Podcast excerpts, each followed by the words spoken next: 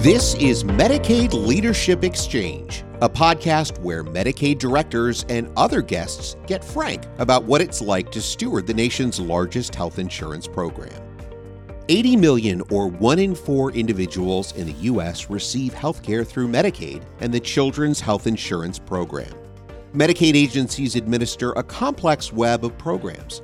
Listen in as we explore some of the challenges leaders in Medicaid navigate and their top priorities to deliver services and build health. Hello, and welcome to the Medicaid Leadership Exchange. I'm your host, Gretchen Hammer.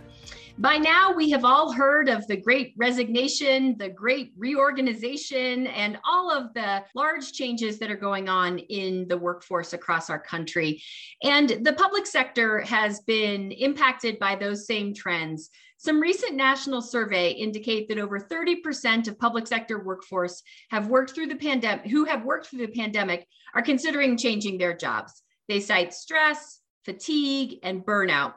We also know that the public sector is facing a wave of retirements as the individuals who've worked for numbers of years are facing uh, the opportunity to retire, and that public sector work can be highly technical. It involves navigating federal and state rules, regulations, complex budgeting. So recruiting to the sector is also a challenge. We know, though, that leaders who are faced with these challenges are not just trying to go back to the way things used to be. As we come through the pandemic, they're really looking Looking to see what the next structure of our public sector workforce should look like. And so today I'm really thrilled to talk to uh, Liz Matney and Phil Burrell, two Medicaid leaders who are going to share with us how they're working through and thinking about these workforce challenges in their state. We also, of course, are going to be joined by Mark Larson from the Center for Health Care Strategies, who will close out our podcast today by lifting up the leadership lessons and challenges that Liz and Phil share with us.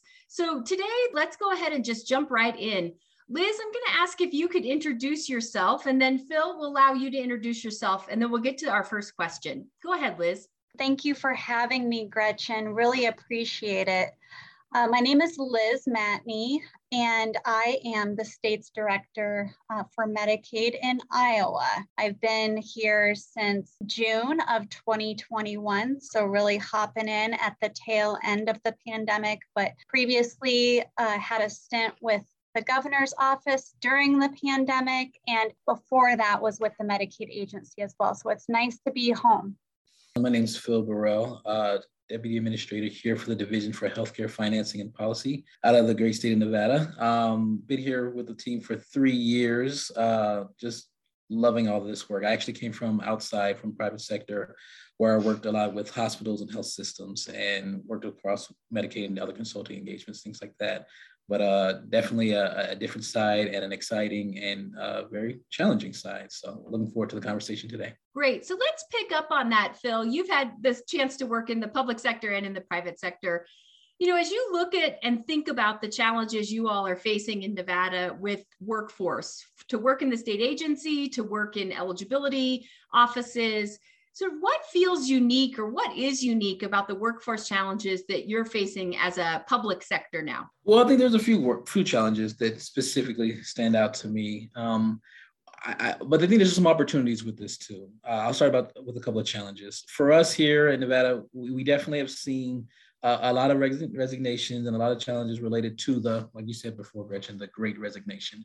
Um, as folks have you know, dealt with the turbulence of the pandemic, uh, folks have decided on making decisions for their lives that are the best scenario for their lives, uh, whether it's retirement, taking a break, a pause from very hard demanding work, or, or just kind of rethinking, you know, life strategies. So we've definitely, as well as I'm sure many other states have and other places around the world have, had a time to really step back and think through, you know, what are the changing landscapes for our division, for our department as a whole here under Director Whitley, um, and been able to get a chance here to kind of rethink what our future will be with our workforce and, and those challenges that we're working through right now.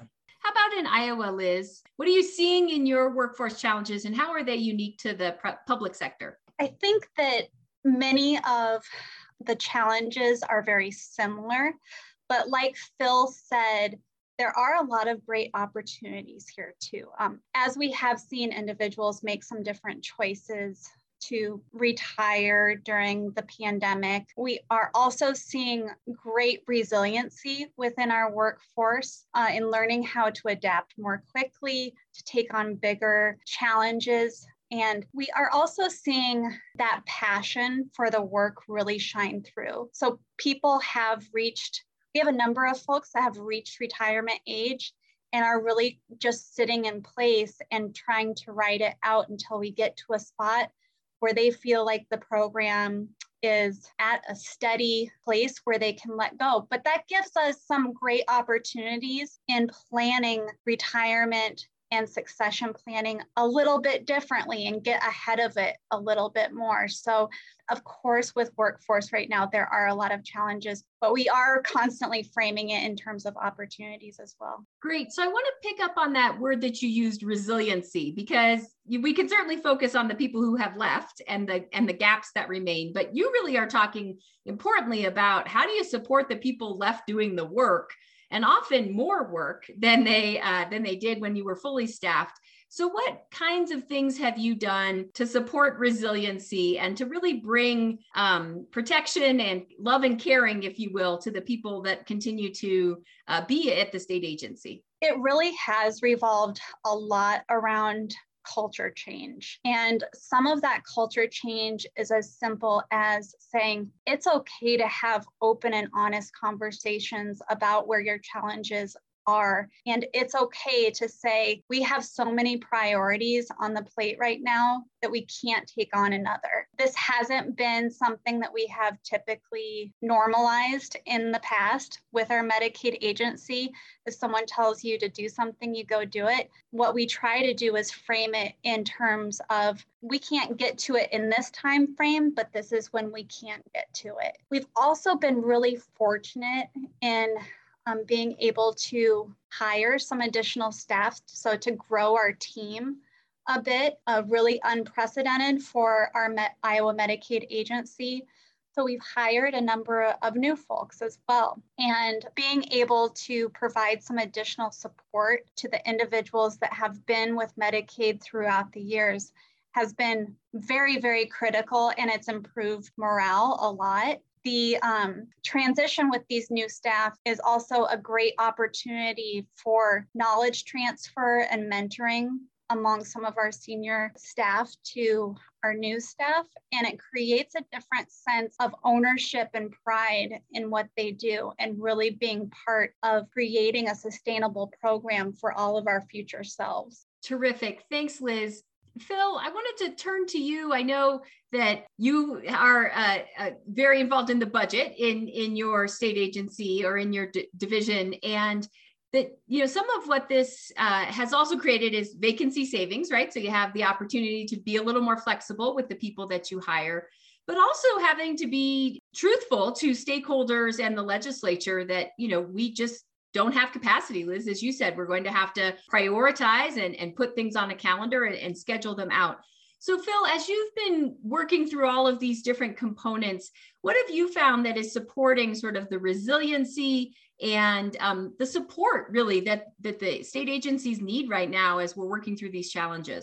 Well, Gretchen, I think you hit a lot of great points. Uh, you highlighted a lot of great points right there. And uh, I won't We'll dive into all of them, but kind of like what Liz was saying earlier and what we're really diving into right now are those challenges. And for me, and as you, you were kind of pointing out right there, those fiscal challenges that are really at the high level and really at a big level for a lot of individuals in a lot of states. Uh, for me, it's it's budget, right? So contractual staffing has its opportunities, but it also has its challenges. You know, the training and development, things to that effect can be beneficial, but also a bit of an issue when you don't have someone that's going to be permanent. What we've also kind of learned through this work is kind of an opportunity that's developed prior to the pandemic, but is really galvanizing grown uh, through Director Whitley, our, our head of the Department for Health and Human Services, on really taking a step forward, a large step forward with our division and our sister agencies on diversity, equity, and inclusion. We historically have not been great in that. And we've got a long ways to go. We've got some antiquated, I would say, policies, things that we've got to develop from, grow on, but we've also got to take a better look at where we're going. And so by focusing on D E I and, and those efforts, it's giving us some opportunities to think more about how we address staffing challenges, but also growing in a more productive but beneficial future that can be financially beneficial as well. There's plenty of studies out now talking about uh, when you focus on diversity and equity inclusion within your workforce, you will see long-term gains from your workforce. You'll see sustainability, you'll see promotions in the right places. Uh, recruiting becomes a word of mouth inside game at that point where folks will want to be a part of your agency or division. So we've been thinking about being more collaborative towards sustainability practices by utilizing and growing from our D E I initiatives. Terrific. Yeah, thank you for bringing that up. I know uh, I wanted to, to explore that during our conversation, but also, Liz, I wanted to pick up on your sense of passion, right? Um, as we've all been through the pandemic, really finding work that is passion-led or that gives you the chance to feel like you're helping people um, can be really important. So uh, I wanted to pick up on both of those. Are you all finding in your recruitment efforts, I think, Phil, you were alluding to this, but just to call it out for the, for the listeners, are you finding that highlighting, you know, the passion part of the job description, the chance to be part of an equity and equitable environment and an environment that's prioritizing, you know, opportunity for everyone? Are you finding those are helpful in your recruiting work? Certainly, you've mentioned for people currently staffing the agencies, um, that's wonderful. But what about for recruitment? Are you finding that to be effective? As we're looking at hiring Uh, new folks within our agency, we certainly do lead with our mission and our culture changes. At the end of the day, we as a Medicaid program do tremendous good for the state in which we live in.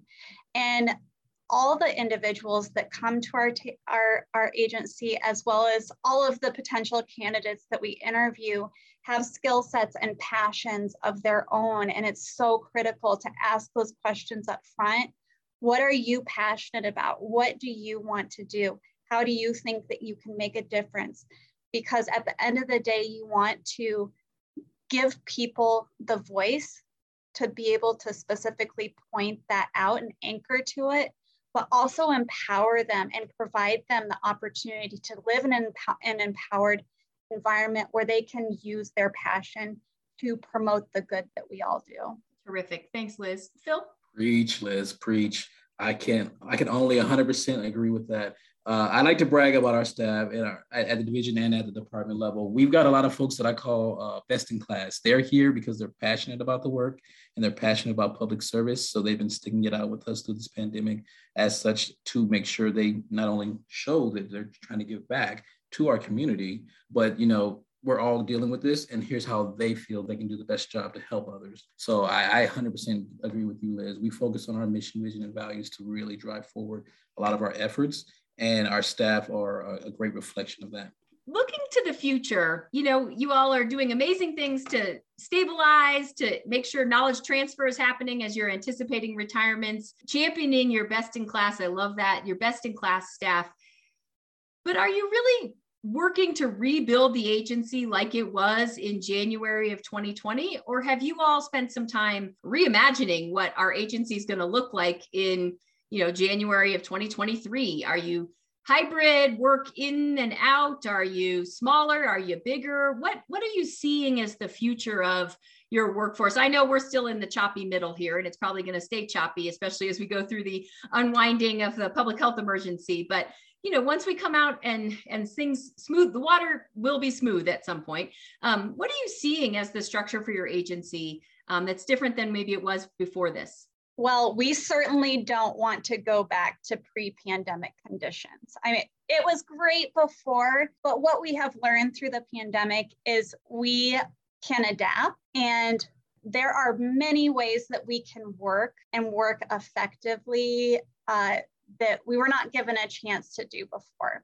So there are a large number of folks that work hybrid or one hundred percent virtual today. They're doing a fantastic job, still building coalitions, still communicating, still meeting their project milestones. And they're also maintaining a really strong work-life balance and flexibility where they can uh, have some simple perks like driving their kids to school, which is priceless for some individuals. And so I really don't foresee that changing uh, as we move forward past the pandemic, whenever that does officially end. But um, just some other things to keep in mind. Uh, we have really adjusted the way in which we work with our external partners as well. Uh, one of the benefits that we have seen really clearly is that we have a lot of community-based partners uh, that are willing to help uh, at the drop of a hat. And so leveraging on Uh, those resources that we worked hard to cultivate during a public health emergency and move those forward towards our strategic vision for the me- next few years is just an incredible gold mine uh, to tap into. Terrific. Yeah, people have mentioned that in a variety of these podcasts, that the chance to go virtual helped with stakeholder engagement in really incalculable ways. Uh, more people could participate if you live in big states like like you do and I, like I do. You know, you could really get more diverse voices, more rural participation. So I'm glad that you've seen that in Iowa. That's exactly right, Gretchen. Um, when we look at diversity, equity, and inclusion as one of our core values as a Medicaid agency, we see a lot more Medicaid member participation in virtual sessions. You know, it's easier um, to get to. They don't have to be worried about transportation or childcare or the cost of making it to a meeting that is outside of their own community. All they have to do is, is plug into their computer that's in their own residence. Yeah, I'm going to completely agree with Liz again on this one. Um, for us here in this state, we've seen about a thirty, thirty-five percent increase in caseload from the pandemic. Now, I know we'll have the unwinding and that process that'll take place, but we don't expect to see all of that fall apart. We actually expect to see a lot of individuals probably be on, on our rolls going forward. So kind of what you were already kind of highlighting earlier, Gretchen, we're going to see changes and we're adapting to those changes now. Um, during our last session, it was very healthcare focused. Um, we've got about forty bills that we've been implementing from our eighty-first special session last year. So we know there's a lot of work and a lot of transitions that we've been working through and towards for, I would say, more of a brighter future. Uh, the pandemic has helped us with advancing telecommunications and advancing more on the side of communications in general, actually, I would admit to as well. Not to do plugs for Teams or Zoom or anything else, but those applications have made it a lot smoother for us to communicate uh, in a state where we've got, you know, urban and like Las Vegas, Reno area, and then we've got more rural, well, maybe like the Carson City area, but then we've got frontier um, where we've got a lot of tri- uh, tribal lands, and a forty-five minute flight from north to south Nevada is an eight and a half hour drive. I mean, there is a lot of disparity here that the tools and resources that we've been now using come to our advantage with better addressing stakeholders, uh, better addressing uh, and working with our vendor population and everyone else that's helping us with our contracts and projects for getting out services to our recipients, better working with our provider community, and more, most importantly, connecting better with our recipients. So with the unwinding process, with everything else that's to come, uh, we're fully taking advantage of these resources. Um, we went pretty much at the start of the pandemic full uh, without going in office. Now we switched to a little bit of some parts hybrid, but for the most part still leveraging most folks out of the office using the telecommunication telecommuting platforms. And that's been more beneficial to us. Um, it's actually been a bit of a uh, selling point for us as, a, as an agency and as a department, because we've been able to have that ability to help our staff be a little more flexible through turbulent times, while also being able to keep up with productivity and ensure we're meeting our deadlines and deliverables to get care services out the door as fast as possible. So I think we've seen some advantages through the course of our learning experiences from the pandemic um, and telecommuting, and using that for advancing our communication processes with our different stakeholders has been most important. Terrific. Well, we're coming up on the end of our time together. This conversation has gone very quickly. You know, one of the hallmarks, in my opinion, of great leadership is, is optimism. And my goodness, you two are more optimistic about these workforce challenges than I've seen, and have really highlighted in our conversations today, like this, there are diamonds here in this rough. We have found, and that's where our conversation was just going. Before I turn it over to Mark, though, for his final uh, reflections, I wanted to just make sure you all had the chance, if there was anything else that you're doing in your state or really a key uh, takeaway that you want the listeners to know about in terms of how you're thinking about workforce, what you're doing, um, there's anything that our natural conversation didn't get to, to give you the chance. So Phil, I'll start with you. If there's anything that you just want to make sure you get to share, um, and then Liz, and then we'll turn it over to Mark. Sure. Um, I think I started on this earlier, and I can talk hours and hours and hours on D E I and, and the importance of that work. And I'll, I'll save you guys ears for this conversation for future ones, uh, and, and talk about that at an, another place. But that has really been, I think, our opportunity that we want to best take advantage of. It has not been easy these last couple of years, and we are not through this pandemic. But as you were saying, Gretchen, there, there's some opportunities here with regards to all the challenges that we've worked through. And I do think that is one of the biggest opportunities for us here at this state. Um, we've got our share of challenges across the state. We've got plenty of vacancies, uh, not just in our department or division, but across the entire state.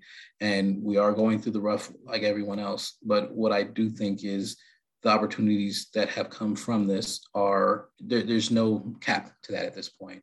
And so while it's challenging and people are working tooth and nail and late hours and hard work to get things done and out the door and really take care of our community, there is a, there's an end point to all of that, which is great. So once we get over this hump, you know, getting to that next level and being able to take advantage of the lessons we've learned uh, as a department, as a division, I think are going to be uh, Show, showcase tenfold afterwards. Thank you so much, Phil. Liz? Well said, Phil. We've always had to be really creative in some of our hiring in Medicaid pre uh, P H E. We're not always having the luxury of being able to hire Medicaid experts into Medicaid agencies. That's really something that you have to grow. And I would just say, amidst this this workforce uh, environment that we're currently in, um, where people have the luxury of being very picky about where they're going to. We really look at transferable skills in new and different ways. And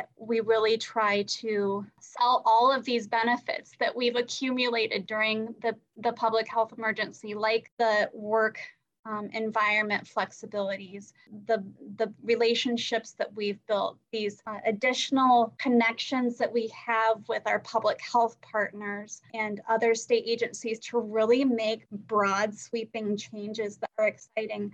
I feel like we're on the, the kind of edge of the frontier in some respects to really having pretty big monumental changes in our state Medicaid program. And it's just exciting work. And I, I think we have a lot of folks on our interview panel that see that enthusiasm and excitement too, and that lures them in, at least I hope. Well, I can hear the enthusiasm and the optimism, as I said, among you two. Mark, I'm going to turn it over to you. You've been listening. I know you know both Phil and Liz very well, and you know this work very well. So what have you heard today that really you would lift up as leadership lessons? Well, Gretchen, first I want to say I feel like you and I are super lucky to be able to spend time hanging out with folks like Liz and Phil and our other guests. It's really just such a privilege. I was reflecting about how we often talk about the importance, on the one hand, of of visioning, vision work in leadership effectiveness. Uh, but we also, on the other hand, talk about the importance of, you know, delivering results, getting stuff done. And what I was hearing from both of you was how those things don't necessarily come in different packages.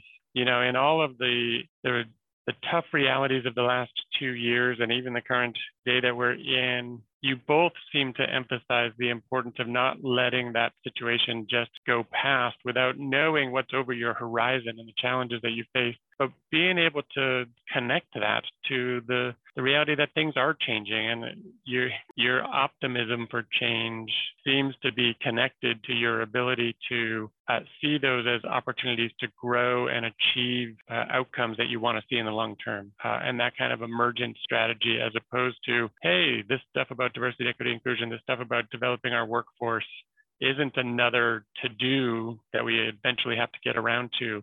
It's the, how do we build that into the reality of our day? Uh, and I mean, both just provided such great examples of that. Uh, but without rose-colored glasses, I, I also appreciated that from the both of you, that, you know, this is hard work. It is not easy. Uh, and it almost seems like your ability to be realistic about the reality that you're in uh, with your staff, but also, um, so I appreciated your your ability to be clear about the realities of your members who are in frontier areas, with your recognition that there are folks who who who like to be able to pick their kids up at the end of the day, um, not losing sight of those those important realities as you then craft this vision for the future. I was just really impressed by the way you both took that that dynamic, creative approach to situations that are really hard and challenging. So thank you both for joining us today. Yes, thank you very much. And um, you often hear me at the end of these podcasts say, you know, continue to follow the Medicaid Leadership Exchange to learn more. But I'm also today going to say, please forward this podcast to anyone who might be interested in working in state government, because I think, as Liz and Phil have uh, aptly displayed today, there are passionate, caring, committed folks who really are trying to, to do, do the work and be best in class. So um, we know many of our listeners already work in Medicaid agencies, but hopefully this would be another uh, marketing tool you could use for your friends, families, and neighbors, Um, to help them join the Medicaid program as an employee. So uh, thank you all, and we look forward to seeing you on the next Medicaid Leadership Exchange. This podcast is a collaboration between the Center for Health Care Strategies and the National Association of Medicaid Directors. Season three is made possible by the Robert Wood Johnson Foundation.